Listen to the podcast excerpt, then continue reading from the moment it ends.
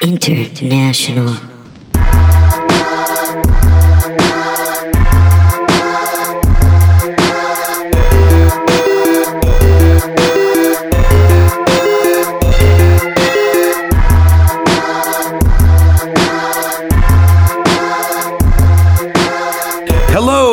Welcome to another episode of Lie, Cheat, and Steal, the podcast about liars, frauds, thieves, and bullshitters.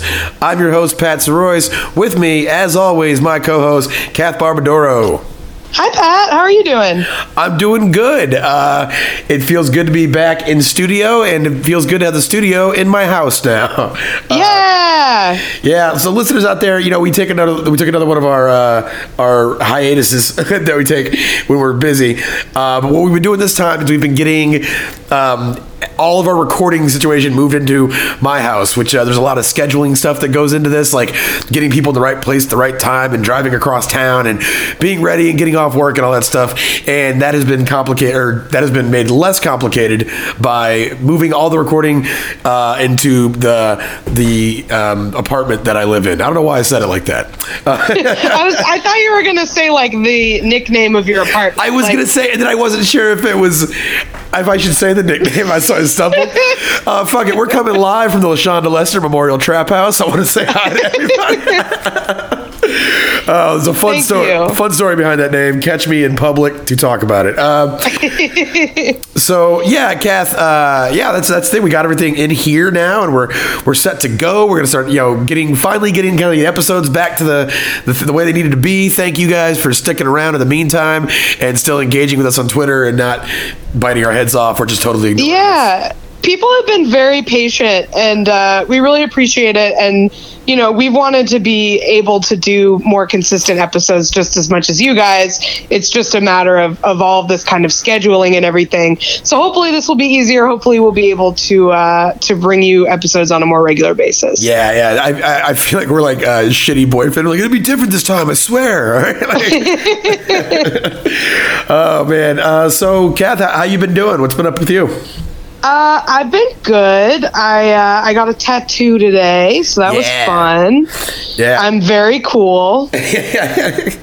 Way cooler than, than I am. I have no tattoos. I don't. Uh, I feel like that it kind of surprises me. I assumed you had some. I assumed you had at least one. yeah. uh, people- You had like kind of a wild youth, right? Yeah, yeah, yeah, I, I did. I, but we were too busy. Like, I, all my money went to like just getting fucked up. I wasn't trying to get tatted by anybody. I have uh, some friends though who have some shitty tattoos. Not, have some that are just bad tattoos, but they're well done. but just like Right. bad subject matter. Uh, like one of uh, two of my friends have matching. Uh, Head tattoos. It's the uh, the Cowboys from Hell logo from Pantera, the CFH circle, uh, on their fucking heads. On their head. Wait. On the H E A D. H E A D on the sides of their heads. Oh, when, no. When, when they grow their hair out, you can't see it.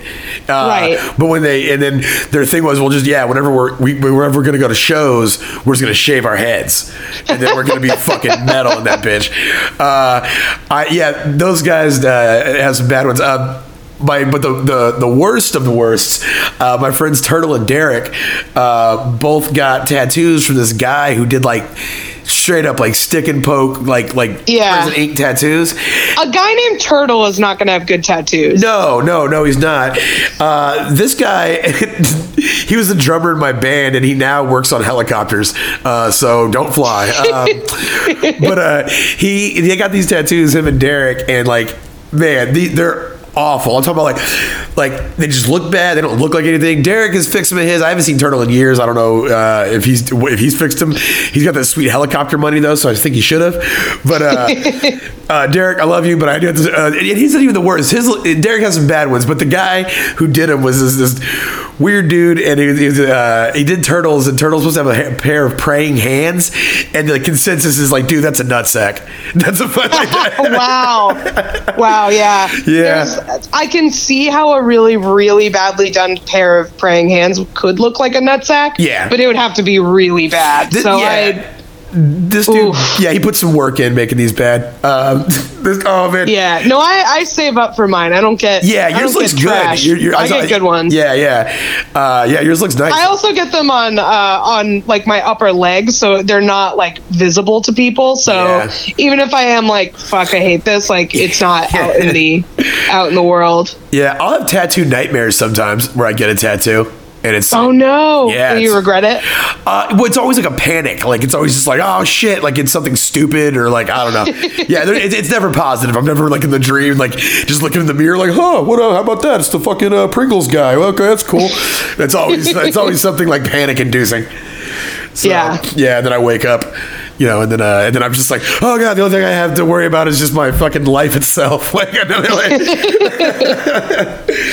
oh man. Um, so speaking of panic, I don't know. Okay, that that works. Yeah, yeah, we'll take it. That's Boy, the we're. most challenging part of this show. It is. It is. I'll is tell. trying to get from talking normal into live uh, fraud, thievery, or bullshittery. Yeah, yeah, yeah. And because, you know, speaking of panic, let me tell you, they were really panicking in 1980 in Longmont, Colorado. Oh, look at that! yeah. No, uh, Nicely done, my friend. Yeah, thank you, thank you. I um, I would like to say that because I'm going to Denver tomorrow, I chose this as like a celebration of uh, that uh, because it was in Colorado. I didn't realize till after I was writing it, I was like, oh shit, this took place in Colorado. so You're going to Denver tomorrow? I am going to Denver tomorrow. Yeah, watch Hell out. yeah! Denver. What are you doing in Denver? I'm not doing anything comedy related. I'm just going to Just- fucking go to Denver. Me and my girl. I got us a hotel, and uh, we have Oh, zero great. plans. Yeah. Well, I have plans. you're gonna have so much fun. Um, go hike a mountain in Boulder, smoke a lot of weed. You're gonna have a great time. Yeah, yeah. Uh, I, I have one plan, and that's going to the fucking head shop or to the dispensary. That's the only thing that's on the books. Uh, what's funny is like telling like. I, I, comedians have like such a weird social thing that like if we, if somebody's traveling it's like oh what are you traveling for and it's the only reason we travel i don't know any of my comedy Right. friends who and if they are traveling for non-comedy purposes you book shows when you're there because Exactly. and so Like everybody who comes through town in Austin, you're like, oh, why are you here? And they're like, oh, well, I had a wedding, and so I booked like a week of shows or Yeah. whatever. Like it's always yeah, like our, our families love us because whenever we're like, oh yeah, I'll come visit, you know, Aunt June, and then like and you get there, it's like, hey, I can only stay for five minutes. I'm doing a set, so like, right. uh, I did the same thing. I went to go see Family in Madison last year. Did book shows, but yeah, this one is just uh, uh, you know, I've been doing some, I've been doing more traveling lately, and uh, one of my girlfriend's friends asked her, "Why does your boyfriend always go on vacation without you?" oh no. yeah, and I was like, "It's work, kind of, you know." so Well, that's nice of you that you're taking her on a vacation. Yeah, it fe- it feels good. It feels good. So we're gonna we're gonna have a good time. Uh, you know who didn't have a good time in Colorado? Hey, there you go. Good segue. yeah. All right. So well, let's start this. Basically, today I want to talk about the hard drive company that was big in the '80s, uh, called Miniscribe. All right. Now, Miniscribe, okay. Miniscribe. Uh, Miniscribe was a manufacturer of computer hard drives that was founded in Longmont, Colorado, in 1980. It was started by a man named Terry Johnson. Big T. Don't trust a Terry. Never trust a Terry. Do not trust Yeah. a Terry. At least a male Terry. Yeah. No good. oh yeah. No good. Um, even uh, female Terrys, I actually I've had a good track record with. My dad, Yeah. my first stepmom was named Terry. Excellent woman, Terry Hatcher. Hats off, you know. So, Sure. Yeah. Female Terry's a okay. yeah, uh, yeah. But Mar- Terry Johnson, uh, he was kind of a big deal in the hard drive world. He had previously worked at IBM, and Memorex, and the very creatively named Storage Technology Corporation. Um, yeah, just you know, in case you were wondering, It's like you guys make freezers or like lockers? What's up? Uh, so using these uh, industry connects, he landed a massive contract to supply IBM's burgeoning PC division. So he starts Miniscribe. They get in good with uh, with IBM, and and that's when IBM was like really like uh, starting to crank out like PCs, you know, essentially like home computers. Uh, Right. Like this is around the time where you could actually feasibly have a computer in your home. Yeah, like that was like the first time it was happening. Um, so Yeah, this contract uh, ultimately became the bread and butter of Miniscribe, uh, and the resulting profits established them as industry leaders in just three years. Uh, this rapid growth led to them making their first initial public offering in late 1983, and by January 1984, the company was being publicly traded. So things are humming along quite nicely uh, for the fo- good folks at Miniscribe in, Light, in Longmont, Colorado. Uh, later that year, IBM released the IBM XT, which was essentially the same as their previous PC, but now with an included hard drive. So, you know, that was a, a fun little thing that, hadn't been there. Before. I don't understand how you could even have a computer without a hard drive. Yeah, it was- seems important. It it, it, uh, it like it does. I think well, everyone video game systems didn't have a hard drive, and like they have like the cer- they have like a like I would imagine they have like a, an, an operating system that's kind of like background a little bit, you know. Okay, so it's like, but you couldn't save. You couldn't save a lot of stuff Yeah, on yeah. it. Okay. Yeah. It just did pro- it did processing and that's it. Correct. Yes. Okay. Okay. Uh, so as I said here, I said uh, having no nudes to store, the American public didn't really embrace the XT. Uh, and- yeah, all nudes were hard copies at this point. Um, so yeah, yeah, yeah. so they didn't really embrace the XT. You don't need to keep a backup of your archive because Yeah. you just have it in your hands. Yeah, what people used to do is they used to keep a, a, a little lockbox full of Polaroid photos of various naked Right. pictures of them and people they've had sex with. And, And boy, then, was America you a horrible place back then. and then you know there wasn't file sharing but people would do the polite thing when you're done with that pornography you would uh, put it all in a box and then put it in the woods Yes. for children to find Yes, yes, yes. For some just uh, curious eleven-year-old boys to stumble across. exactly Uh, and then like that was like a proto version of file sharing Yeah. and then one of the boys would be like, guys, I don't know. No, let's just get out of here. We put it down. We shouldn't look at it. Oh, um, yeah. I was like, when it came to like doing bad stuff as a kid, I like, I eventually fully embraced it. But there was like a, a few years where I was the one that was just panicking, like when anything was you were a good boy Yeah, I just like I didn't like my parents were my dad. My dad was a drill sergeant, like not like a metaphor or like a, you know like he was Right, stickler. no, literally he was, he was. yeah a literal hat and everything drill sergeant. So, um, so like yeah, I just you know like trouble was uh trouble was big in my play, and I just didn't like. I just thought if you got in trouble, adults. Always, or you're doing something bad. Adults always had their shit together. They were always going to notice, and you were always going to get caught. Uh, Yeah. I was giving them way too much credit. So, yeah, as I got older and I realized that, like, oh man, these guys are fucking falling apart, man. Like, so I, I think I think that was what I thought as a kid too. Like it was just a, a cost benefit analysis of like adults will find out and then I'll Yeah. get in trouble. Like Yeah, uh, the yeah. idea of like being able to hide something from my parents was like did not enter into my brain. yeah, just completely alien. Like, no, my parents are omnipresent. They they see even the Right. things locked in my box. Yeah. Um, so yeah. So anyways, uh, that, that that that's a little brief history of nudity and crime. Um, so yeah. So they released the IBM. So uh, now. Yeah, this led to uh, IBM because they didn't really catch on the XT. So it led IBM to dramatically reduce their orders for the next year. Uh, seeing as how IBM was essentially their only customer, uh, this forced Miniscribe to lay off 26% of their workforce. Ooh. yeah, uh, poor guys, uh, which caused their uh, their stock value to plummet. Uh, founder and CEO Terry Johnson promptly left the company, as Terrys do. Uh, Yeah, fucking Terry. yeah, man. yeah. Hey, man, I, got- I gotta go, man. oh man, so he said uh, he said he had been planning the departure for some time and insisted it had nothing to do with IBM. Again, as Terry's are wont to do. Right. Sure, Terry. Whatever Yeah. you say, pal. yeah, Terry, I didn't get a pack of smokes. Um, oh man, I worked with a with a, like a very Terry type Terry at uh at Pizza Hut, uh, and he was this like older dude that lived with his mother still, and she, she lived on my on my girlfriend's street, and so I knew that. And he uh, he he would come to my band's shows, and he would get like super drunk and like slosh around in the mosh pit. And then I worked at a, at a Pizza Hut with him, and one day he's like, "Hey man, they said that you could rap," and I was like, "Yeah, I rap," and he's like, "Oh, I have a little dumb little rap I do." I was like, "Oh, okay." He goes, "I'll just show it to you someday." I was like, "Please don't," but all right.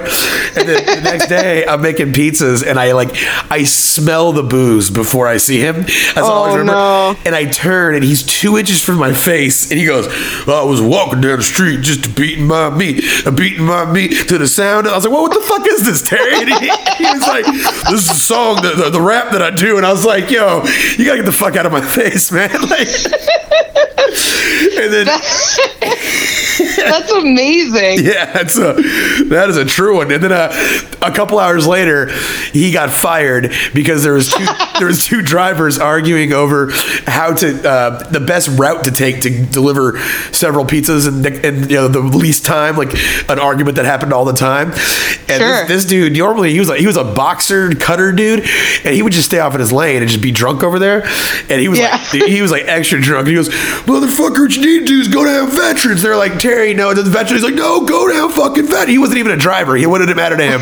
No, And he so- just had an opinion. yeah, he just had an opinion and he was drunk as shit and he needed to let him know. And so they're like, Terry, you got to get out of here, man. You got to go. You're drunk and he got fired. yeah. So, This story I want to tell you is enhanced by the fact that um, Terry is Hulk Hogan's real name. oh, yeah, Terry and Bollea. so I'm just imagining this is Hulk Hogan Yeah. all this. You're gonna say- In both your story about Pizza Hut and the CEO of this company. yeah, yeah, yeah. After he left, he left uh, um, fucking. Uh, Miniscribe and he started working at Pizza Hut with me and then then later rose to the top of the WWF. Um, Yeah. So, uh, yeah. Anyway, so yeah, he told one reporter, uh, he said, you know, it's a very low inertia industry. You can blow. Well, I'm sorry, it's a very low inertia industry, brother. you can blow your way into it, and you can get blown out very quickly. and then he threw the reporter through a table. Hell yeah. Anyways, uh, so. Um, now the company was kind of in, uh, in disarray at this point. Nobody knew what they were going to do. So, uh, company president Roger Gower took over the CEO role as well, and he immediately uh, saved the uh, cash-starved company by securing a twenty million dollar loan from a San Francisco-based venture capital firm, Hambrecht and Quist. So, uh, te- That sounds made up. yeah, yeah, right. uh, Silicon Valley, uh, just you know, it, it just helping out the worst people on earth since the mid '80s. Um, so, as part of the deal, Hambrecht and Quist insisted on appointing one of their officers to take over the role of CEO. So they appointed one QT Wiles. Uh, QT Wiles, Quentin Thomas Wiles, uh, is just a he's a jowly man. He's just a large. The picture I found him. Okay. He's probably dead now. He was 70 in the 1980s and he was not in good shape. Uh, I'm sure he's dead. But he, I don't know what he sounds like. He looks like he sounds like Foghorn Leghorn. and uh, I know that, like, I'm imagine. You know the like. There's a point of jowliness where it starts to actually affect how you speak. yes, yeah, You yeah, know, yeah. like that's what I'm imagining. Yeah, that, this was that. He was there. Um, so yeah, and uh, and he was he was known as a, as a turnaround specialist. Essentially, he would go into failing companies and, and whip them into shape. Uh, he did this almost exclusively in the tech world, uh, and on Wall Street, he was known as Mister Fix It. Yeah. Okay. And in the bedroom, also self-described, Mr. Fix It. yeah. Just jowls flapping. All right. So, um, from all accounts, QT Wiles was a very unpleasant man. Uh, his subordinates uh, likened him to totalitarian dictators throughout history. I couldn't find any reference to what specific dictators, so I just imagine it probably varied from like Hitler to Mussolini. Um, Yeah, you know, just kept keep it fresh. yeah. Throw in Pol Pot every once in a while. Some like really. Stalin, some, yeah, some like real learned guy in the office, like oh Mao over here. You're like, all right, shut up, guy. all right, so uh, from yeah, so he was a he was described as abusively demanding, aggressive, and uh, one person said he was intolerant of other people's views. So above all, he was also a bigot. like, but Yeah, this guy also sounds like Hulk Hogan. yeah, yeah, yeah. This was Hulk. Hogan. Yeah, this Hulk. This guy, he's he's the, behaves like uh, Hulk Hogan. Uh, he He's looks- being a real Terry. yeah, I'll he's a real that. Terry, but he looks like a real Paul Bearer. Is what he looks like. Wow, the worst of both worlds. yeah, man. When Paul Bearer died, do you know that he was only like in his forties? So that means Yeah, that I when, heard when, that. when we saw him in, in the '90s when he looked like a fucking corpse, he was in his 20s. I know that was makeup, but he was also just looked like A death. weird looking man. Yeah, he, yeah. he looked like he was three seconds away from just kicking it right then. so, uh, anyways, yeah. So uh, QT he came in swinging, uh, and he immediately broke the company up into twenty independent, non-cooperating units, similar to one Elizabeth Holmes of Theranos. Yeah. yeah. This is what they do. Folks. Yeah. They when the left hand's not talking to the right hand, then the the dick's in the middle grinning is an old saying from the from the hills. I don't know if you totally understand how anatomy works, but I, but I know what you mean. Yeah, thank you. Glad you do. But uh, it's easy to to like the the more you can obfuscate uh, transparency, the less trans the least transparent you can be the better. Yes, for your yeah. employees. If you're trying to commit some kind of yeah, exactly. shenanigans. And also in life, if you can like keep your social sphere uh, separated, similar to the way Christmas popcorn comes in the tin, like man, you can win a whole lot. yeah. yeah, you really can. You Yeah. can burn many bridges if, Yeah. if you do that.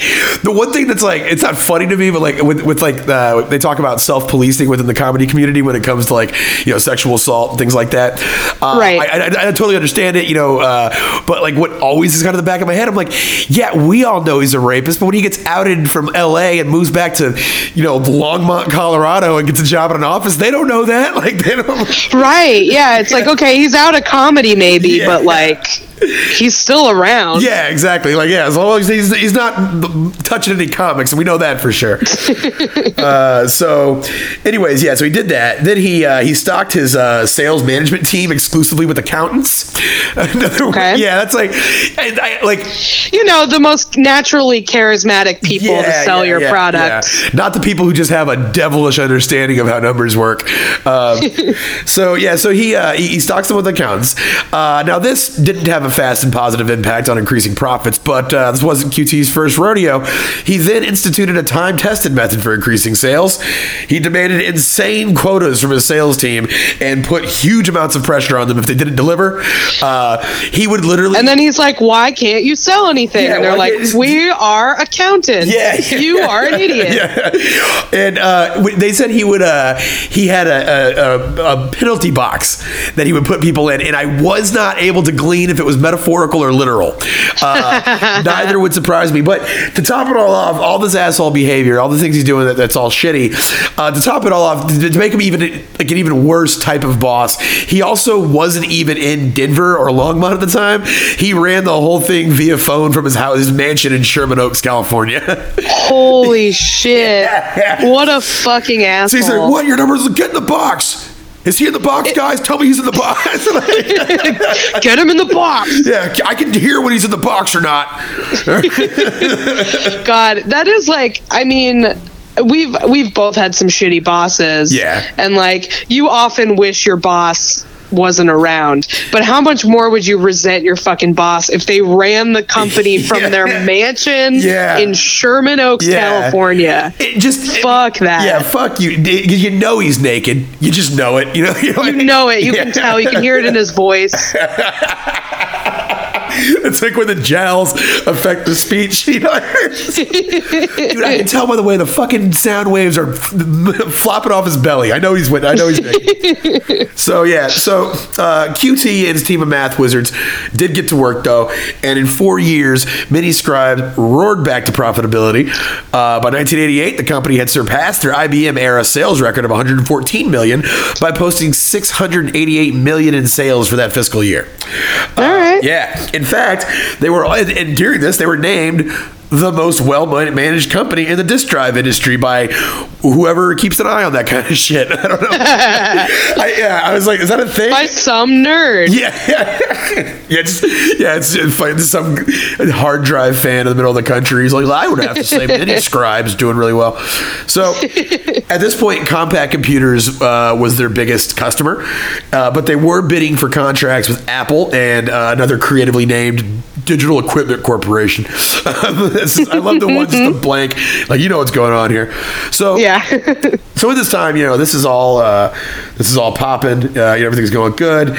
Um, numbers are getting put on the board. Yes, I'm stalling to go check to see if we're still recording. all right, yeah. So, so things are going good. Uh, and in January 1987, uh, in, in the heyday of Miniscribe, uh, the company officers conducted a quick inventory in order to estimate their accounts prior to an independent review they had coming up from a third party accounting firm uh, called Coopers and Lybrand. Uh, their internal inventory count showed that there was a shortfall between two to four million dollars. So two to four million is missing doesn't necessarily mean it's missing in cash. Uh, it just so when money's Unaccounted for. unaccounted for, and sometimes that's a reflection of like literally like it's like. Like mismanaged time, or or like a mismanaged like project, like almost manifesting itself as money on the books. It's like where's that two million? Right. Like oh, we didn't, you know, uh, take into like the de- the uh, what do they call that? The depreciation of like the products we bought or whatever. And so you know, that- Right, exactly. Yeah. It's for a company that big, it's like it's you know something to investigate, but isn't like a huge glaring like oh my god what happened. Yeah, like somebody walked out of their fucking Yeah. pocket or anything. So this, Right. the, but but this this would imply though that the cost to produce the drives that did sell was higher than initially thought. So and if Hmm. you properly booked that against sales, it would mean their operating margins would be less impressive, which means their stock price would go down. They'd be less, you know, uh, noticeable to investors. It's, you know, it's a bad look. So uh, Yeah. they looked into it, and uh, instead of reporting it, a number of the managers decided to cover it up with various means. Uh, they then produced an inflated inventory count, and then broke into the accountant's lockboxes and replaced their independent count to match the newly inflated numbers. So, Whoa, yeah, this okay. wasn't even no like corporate wizardry where like I can make like you know like the dude from Enron and shit like I can make this disappear. This was like literally like like yo you just fucking write something else and like like waited till the guy went home and they went and broke into his office and put it in. Yeah. So- yeah, this isn't like some creative math. This is like yeah. breaking and entering and whiteout. Yeah, yeah, yeah, for real, like that. So, so they did this. Now they have the two to four million accounted for for now. But the thing is, you know, money always shows back up. It doesn't, you know, you can't just pull money from somewhere else without it not- them noticing that. So, uh, in July 1987, uh, Parker, the director of Far East Operations, uh, told Wiles, uh, Jowman, that something was amiss. Uh, so in August, Wiles traveled to, Ho- to the Hong Kong and Singapore uh, offices, and he just found things completely in disarray. Uh, the inventory fall uh, from that fall uh, from that fall that, that had showed the numbers. I'm sorry. The inventory count from that fall showed that the numbers had grown to 15 million. So there's 15 million dollars missing now, mostly in Colorado. Uh, a report. Wait, 15 million with an M, right? Yeah, with an M. Yeah. So Okay. Yeah. I thought you said billion. I was like, excuse me? Yeah, okay. no, no. So instead of one to two, it's actually 15. Yeah, so now it's 15. So a report was prepared to consider various solutions, but Wiles suggested this is Wiles, the boss, they continue hiding the problem. Because basically what happens is when you have a two to four million dollar loss, as time goes on, that shit just compounds and it just, you know, Yeah. it just gets bigger. So Because you didn't do anything except yeah. change the number on a book. yes, yeah. Uh, so a report was prepared to consider various solutions, but Wiles suggested they continue hiding the problem, uh, ordering all copies of the report to be destroyed. He said, put them, Oh my goodness! put them in my jowls. I'll keep them in. Put them in the penalty box. Are they in there? I can hear if they're in there. All right, so, uh, so the uh, yeah, so the, the company at this point continues to uh, post impressive numbers. You know, oddly enough, uh, but there were troubling signs. Among them was that the company continued to post improving margins, while the rest of the hard drive industry was suffering from rapidly falling margins due to ongoing downward price pressure. So you know, like it, it's it's again, like I saw so many things that were just like we're starting to see the points in these scams where you're doing too good at this point now. Like, the entire industry, Yeah. yeah, the entire industry is you know is is seeing a down uh, a downward trend in pricing because that's what technology does. It gets cheaper, you know, and and uh, they're the only people that are you know not showing that. So, and Right, right. Yeah, so in 1988, the board of directors became concerned when the company's uh, re- company's reported receivables grew dramatically, indicating a large amount of unpaid billables. So while at the same time, inventories were going up, indicating unsold products. So they, yeah, so they like uh, these these two numbers are normally at odds. You know, I mean, increased receivables should indicate increased sales, which would normally Right. result in increased inventory. Deplete, deplete, inv- no, it would deplete inventory, right? Yeah, yeah, exactly. So, yeah, it'd be I, like- I follow. Yeah, yeah. Yeah. So it'd be like you know if you sold uh, uh, popsicles and you and you stole a bunch of money out the register and your boss came and said, "Hey, well, where'd you get all that money?" He's, "I sold all these popsicles." He's like, "Well, we still have all the popsicles." And then you- Exactly, You, you okay. push the stand over and punch your boss in the face and run out of the mall. So that's how. It I, sounds like you may be speaking from personal experience, but we don't need to get into it. yeah, I, uh, you know, I actually, I, I can't talk about that. No, I'm joking. Uh, so. Um, So yeah, so that, that they, they noticed that. So the directors began an internal investigation in October, while the company reported another record-setting quarter for that period, in spite of failing to win either the Apple or the DEC contracts. Now, remember I told you they were looking for those those the Apple contract and the the, the Digital Electronics Corporation. Those guys, they were like looking to like deal deal with them, which would increase the like vastly increase the size of the company, and the market Right. the market knew about it. The market was looking at it and was speculating it. And so again, you know, you tell your boss you're going to have a huge popsicle windfall and sell all the popsicles to everybody in the mall. and he shows up and you got a bunch of money, and you're like, "Did you get those those contracts?" Everybody in the mall, you're like, "Oh, actually, those didn't go through." And he's like, "What the fuck are you doing with all these popsicles?" Anyway, so so that's where they're at now. So the the investigation uh, revealed that you know Wiles he had set these uh, ironclad um, sales forecasts and pushed these you know these he would say I'm going to have these numbers on the board by this time. Y- I guarantee, you know, is what it said. uh, so you know, and then what happens with that? Which you, when you put unrealistic pressure on people to produce, they're gonna either not produce or they're gonna produce in a in a in, a, in an untruthful way, and that's exactly what happened. Right. Yeah. So so it's it's compounding on itself now. Where like this guy is trying to cover his tracks by forcing everybody to work Yes. harder and make these quotas, and they are going to respond to that by lying about it and not selling as much, and so it just gets worse and worse and Yeah, worse. yeah, and then so and then with what you know when your your the uh, business numbers they they they compound on a, on a on a monthly cycle or a quarterly cycle, and so what you know the sales team they would touch up the numbers uh, by reporting documents as they move back up the chain, and then Wiles would respond to those positive reports by setting even higher sales targets because okay, we- Right. yeah, you did this last month, we got to do this much this month, which I've been in sales So before and that happens and it's so fucking stupid to me because like man okay uh we were, talk- we were talking for just one second earlier today i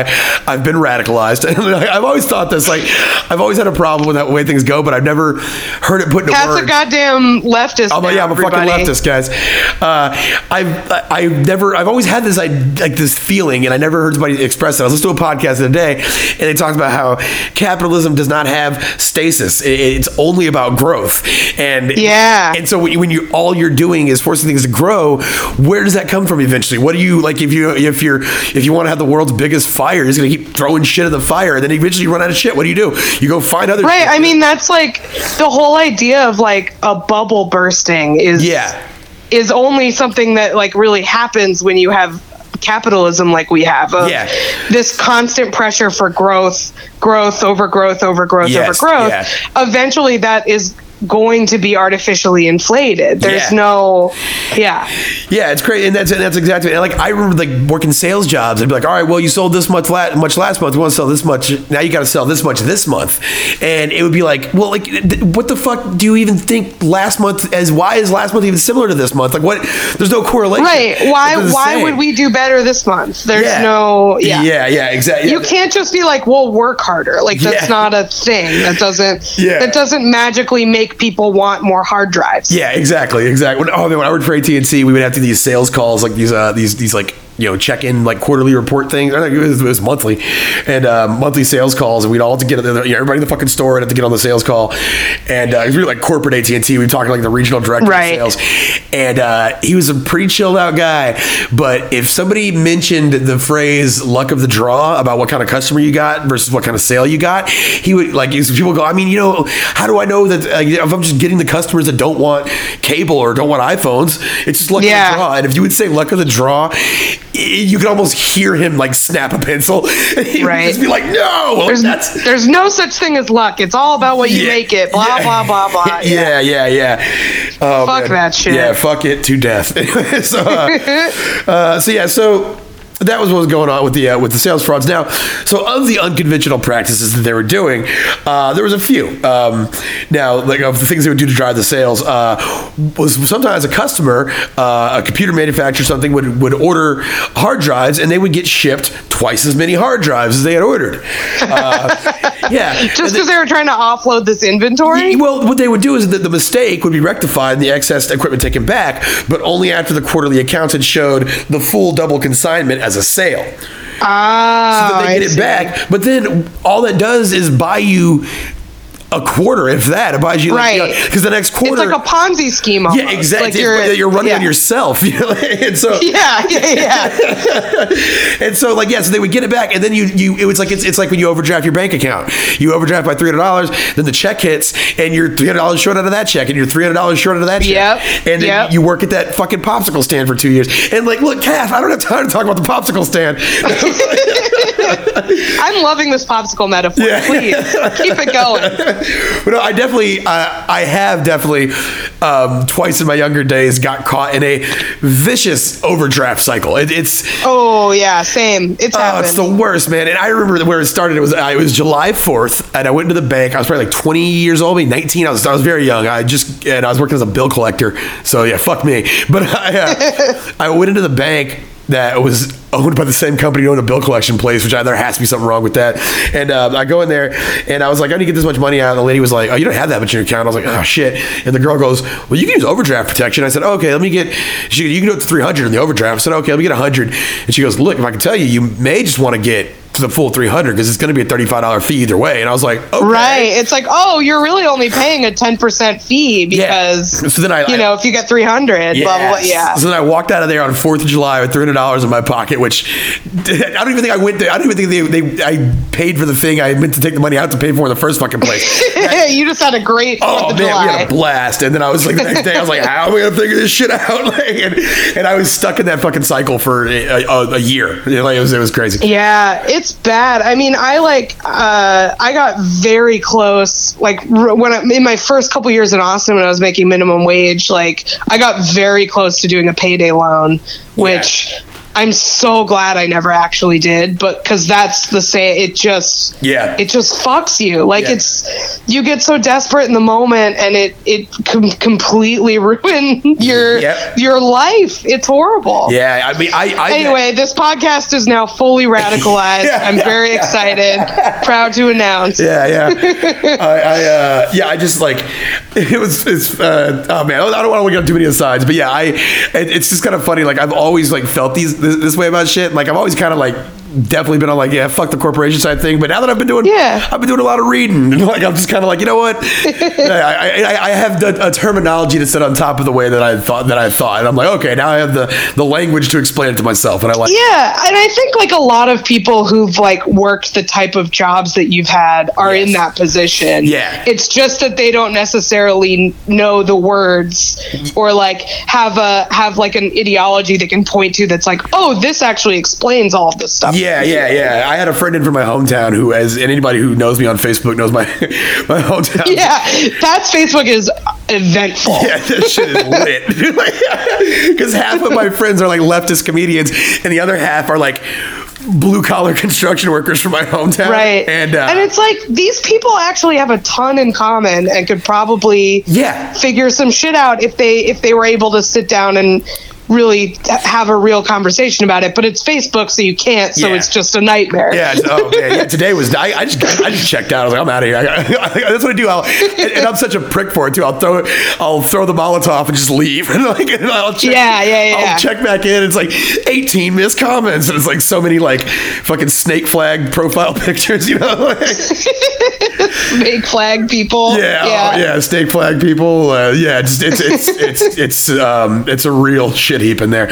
So uh, anyway, so yeah, so they would do that. You know, they did they um they would uh they would count it out. They would then um sometimes what they would do is uh they would okay so they would count when it suited them cargoes sent by sea from their warehouse in Singapore as delivered on the day they left, bringing the actual sale ahead by, by several weeks. So again just, Just- you're fucking yourself later but you're yeah, yeah, exactly.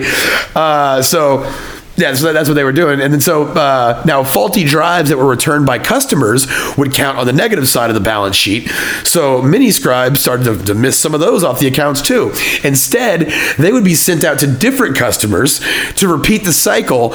And they would just send it back. And eventually, if it just keeps Wow. getting sent back, you never have to book the loss. like, so- Wow. yeah. So like I, I can't imagine like all the and at this point what you by by having these crazy sales things on your people, and also just by obviously not paying attention to them, you, what they're doing now is they're sacrificing your brand's reputation just for their own well-being in the office. Like right. Yeah, so just for your sort of short-term saving your neck. Yeah yeah exactly. So you Yeah. don't get your fucking ass handed to you by QT Wiles on the phone. Uh, yeah. yeah. You don't have to go in the penalty box. Yeah, yeah. some guy just some sad sack accountant turned salesman just walks into work and just doesn't even go to his desk, just walks straight to the penalty box. I just know I'm gonna end up here. I was gonna sit here now.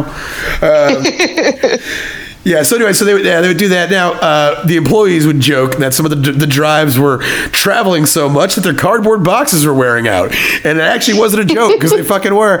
Uh, I thought it, I, I imagined like it coming back like in like in they wouldn't even change the boxes yeah yeah yeah exactly.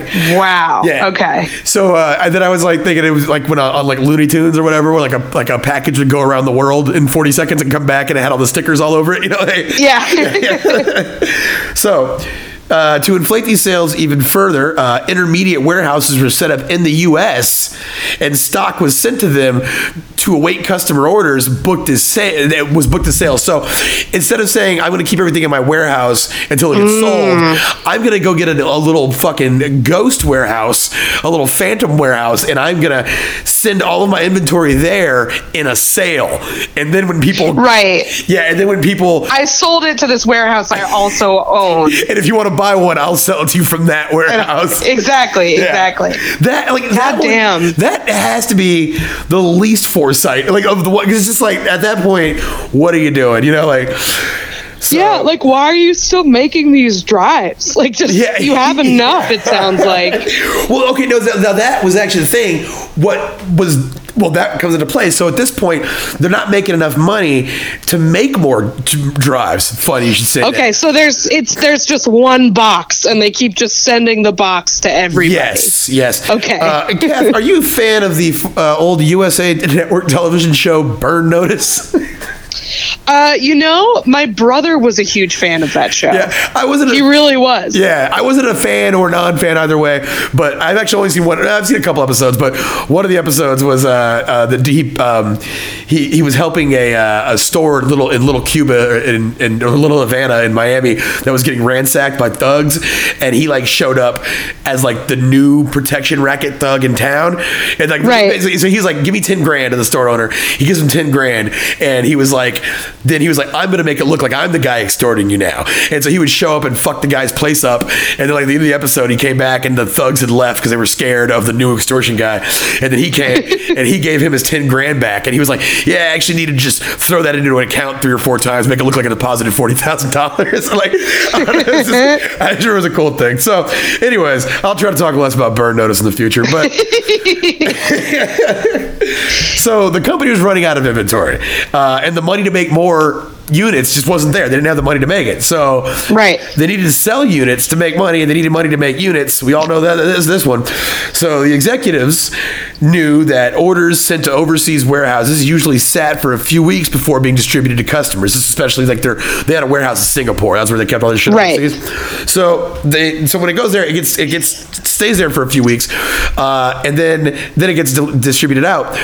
So what they decided that they should do is they were like, well, hey, what if we just sent an order there, and then this huge order, and then we went ahead and uh, waited a week, and then we did a recall on those and said that the serial numbers and uh, these these the following serial numbers are defective. We need to recall, all those serial numbers are in that order, right?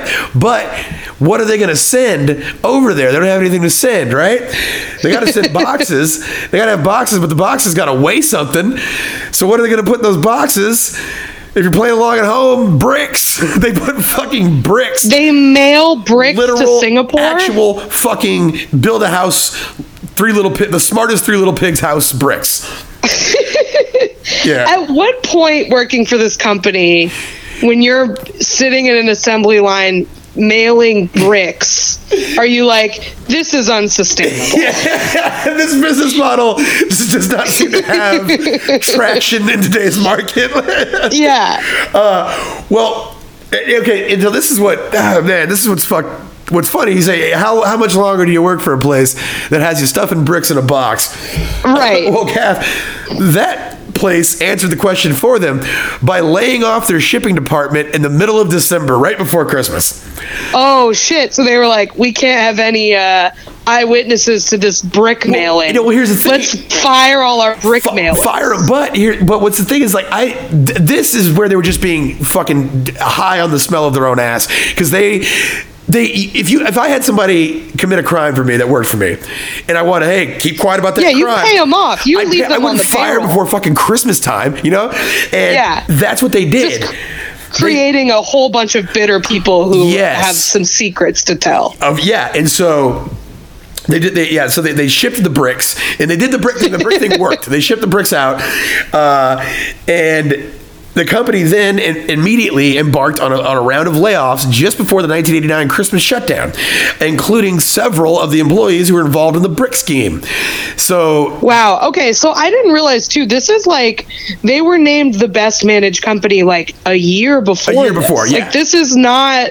It's not like they had a long decline or anything. No, this no, is no, like it- it's the same time. Yeah. Yeah. Wow. yeah. It just happened. So. I, I would imagine immediately after walking out of the building, several of the employees were involved in the brick scheme, brick screen, brick scheme. Sorry, folks, the brick scheme immediately called Denver area newspapers, who immediately broke the story. Uh, Hell yeah. And there was an immediate investigation of the Singapore and Colorado branches, and the fraud was confirmed. Um, now, at this point, uh, Miniscribe uh, re- reported a 14.6 million loss dollar loss for the fourth quarter of, uh, of 1988. And in May, Miniscribe announced that its financial reports for 1986, 1987, and 1988 were unreliable. so, Shocker. yeah, uh, the company then said uh, that the following Monday that they actually re-examined their financial status and they showed a negative net worth. Wow. yeah. So like, oh hey, uh, just kidding. We actually are in massive debt. Yeah, yeah. Uh, Okay. So now in uh, in 1992, uh, Miniscribe uh, paid 93 million to settle claims relating to their work uh, for Miniscribe in this era. Um, Wow. And you know what? It's I'm glad to know that the uh, the largest amount of the 93 million dollars went to the people who deserve it most. The third party uh, inventory, uh, third party auditing company that went over their, their numbers and got it wrong. Motherfucker. God damn yeah, it. yeah. well, Give it to the brick Give it to the brick people. And, yeah, give the brick people the money, man. Like that's fuck that. That's so man. Like okay, uh, one time my ex girlfriend. I'm sorry, my current girlfriend's ex company. There you go. Okay, uh, she's worked for a restaurant called Texas Land and Cattle. Uh, if you ever see him, spit on it. But uh, they they did so much shicey shit because that there that brand Texas Land and Cattle for some odd reason is like a, a favorite among restaurateurs. They love that brand. I don't know what appeals to them about it, but and she worked at the, company for 11 years and ele- with 10 years at one store at the Killeen, Texas store. Uh, Yeah. and they're they've been bought out like two or three times by fucking restaurateurs who they're like they were like they, they gave the same thing like ah this is my pet project I've always loved this brand and I, I just think it can be done right and it newsflash never did uh, and Yeah. so the, the one store she was working at she was on her way to work and this was uh, literally around, literally around Christmas she was on I remember this. yeah, yeah, yeah. She was on her way to work, and her friend got there before her. And was like, "Yo, we don't have a job. The place is shut down. It's locked up." So Yeah, like closed up, like closed. boarded up. Nothing. So then, like, but before that had happened, that this is just infuriating, and I would actually like to do an episode about this if I can find more data about it. Uh, they found out that over the like over the past 10 years which de- defected my girlfriend priscilla because she worked there for those 10 years it wasn't like she just heard about this shit and it just showed up Right. It was she was there the whole time. there the whole time they had been um, incorrectly calculating tip payouts on the, on the things and, and to, to the favor of the company. And Yeah. So like the rough est- Priscilla's probably owed thousands of dollars. Yes, the rough est well, well, so the rough estimate was they were like they were just crunching the numbers. They're like, yo, even if they were just taking accidentally taking a dollar from everybody, which is, do- is definitely way more than that. Let's say they only accidentally Yeah. took a dollar, and this is from every fucking store there. Took a dollar, and, and, like that alone, you, you're like it's like I don't know, fifteen grand, maybe fifteen thousand employees or whatever. Uh, that Yeah. fifteen thousand dollars. They get paid every two weeks. and You're looking at like you know hundreds of thousands of dollars of money that was that was done incorrectly, that was taken from them. So the the word got out. I don't know why they told them to tell to tell the, the employees. They're like, corporate's going to see what they're going to do about it, and corporate decided that they were just going to keep the fucking money. They just kept it. They Mm. Just got- didn't do yeah, just didn't do shit. didn't do anything. Reported it to the employees that yeah, you guys have definitely been getting screwed, and then just kept it. And just they just Wow. back to them. And they and like they were like, yeah, sorry guys. It wasn't like they just let it die. They were like, inform your employees there will not be, you know, th- th- this is not going to be reimbursed. Jesus, somebody should have fucking sued them. Yeah, yeah, like they were talking about it, and I mean, I don't, I don't know what happened, but uh, so we, we, you know, we want to get down to the uh, to the nuts and bolts of what happened to uh, to some of these people involved here. Uh, Right. Yeah. So they the company had to pay ninety million to ninety three million Ninety-three million dollars to the uh, to their also rich um, in, uh, auditing company who auditing company where it's like you're the auditing company and you didn't catch that they were hiding stuff from you. yeah You don't get more money for Yeah. that. You're an auditing company. You you're bad at auditing. yeah at, at best you break even that's like, that's the Yeah.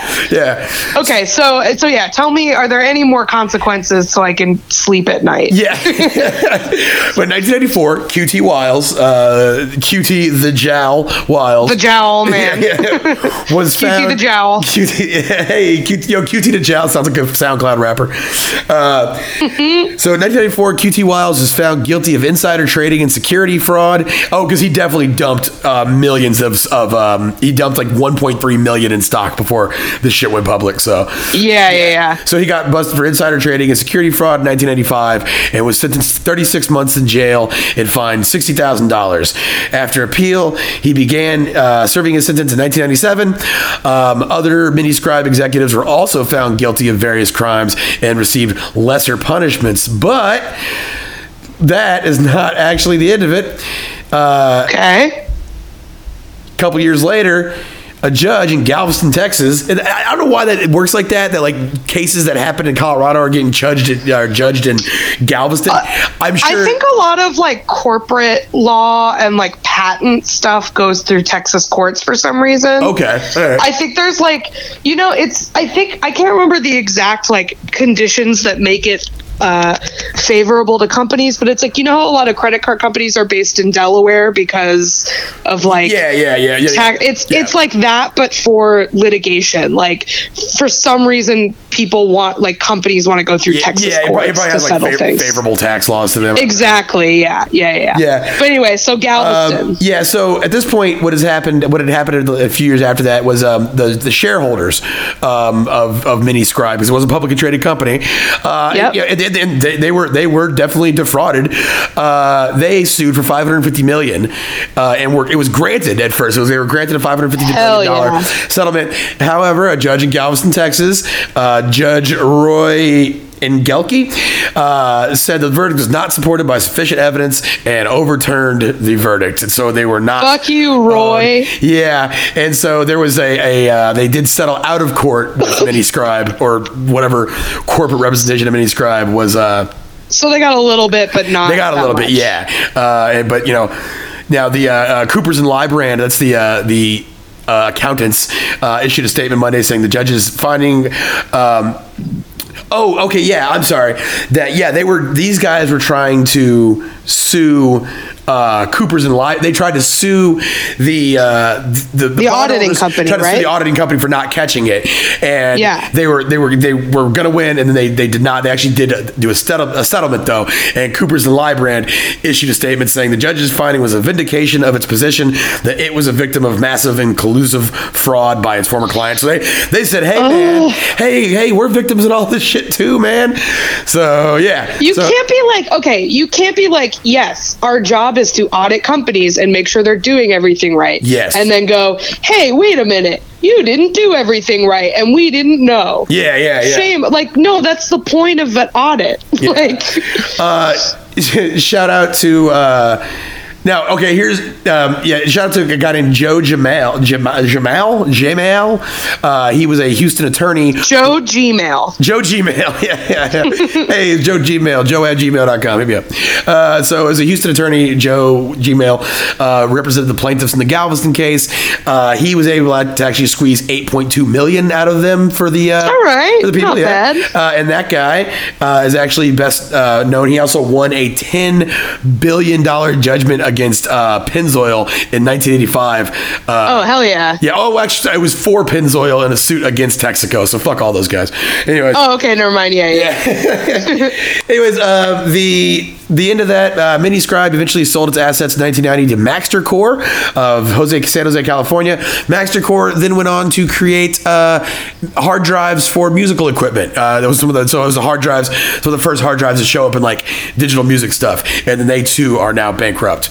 Um, one uh, lasting legacy of all this, although it's a bit apocryphal and not confirmed, uh, not able to be confirmed, but some people say that when your device or your computer goes bad and it's bricked, that this comes that, that this all comes Ah. back from the brick. Yeah, I like that. yeah, yeah. That's cool. That's that, that's awesome.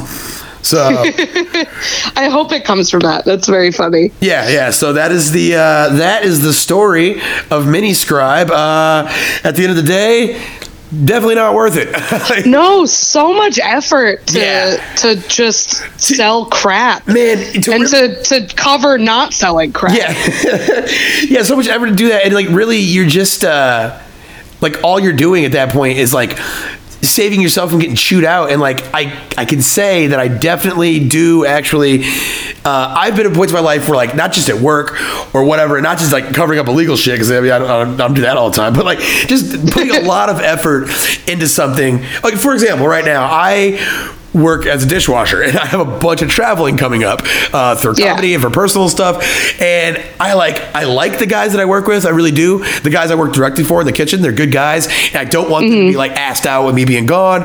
And so like I've been taking this this trip to Denver and I've been like kind of bending over backwards to like accommodate like and make sure that Right. that might get that my shit to the point that I paid somebody like I paid somebody fifty bucks to cover my shift when I was gone, and I felt that this, that means this person would have been working closing one night and then coming in opening the next day and literally working a double. So I mean I didn't mind paying the fifty dollars, but I went through a whole bunch of shit, and I, this week I was stressed out about this trip, and, I- and it, like it just hit me like a ton of bricks. I said, "What the fuck, man? I, I'm." I don't have anything to stress out. I'm, I'm bending over backwards to do all these things to really just save somebody from maybe being slightly annoyed with me. You know, like that's just Right, Yeah, like, yeah. I don't owe them that. Is you know? it is? are they going to be as appreciative as you are stressed out? Not at all. They've And the answer is probably no. Yeah, yeah. Uh, like it actually, in within the last couple of weeks, uh, the, this, this place has actually showed me they uh, do not give a shit that I do anything for them. So uh,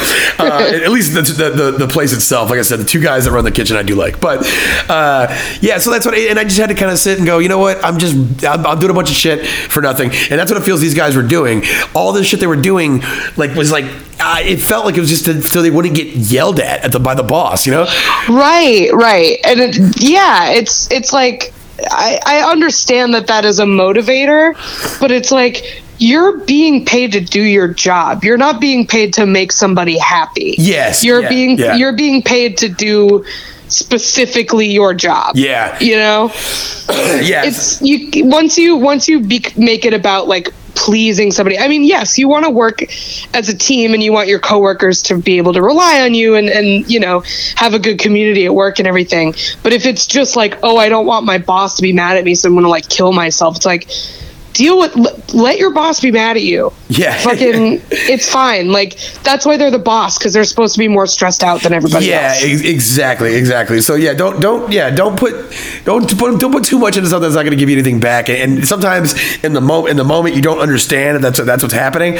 And sometimes you know if you if you're feeling stressed out, take a moment, step back, not just to calm down, but just to kind of look and go like, wait a minute, is this even worth it? And like, what am I doing?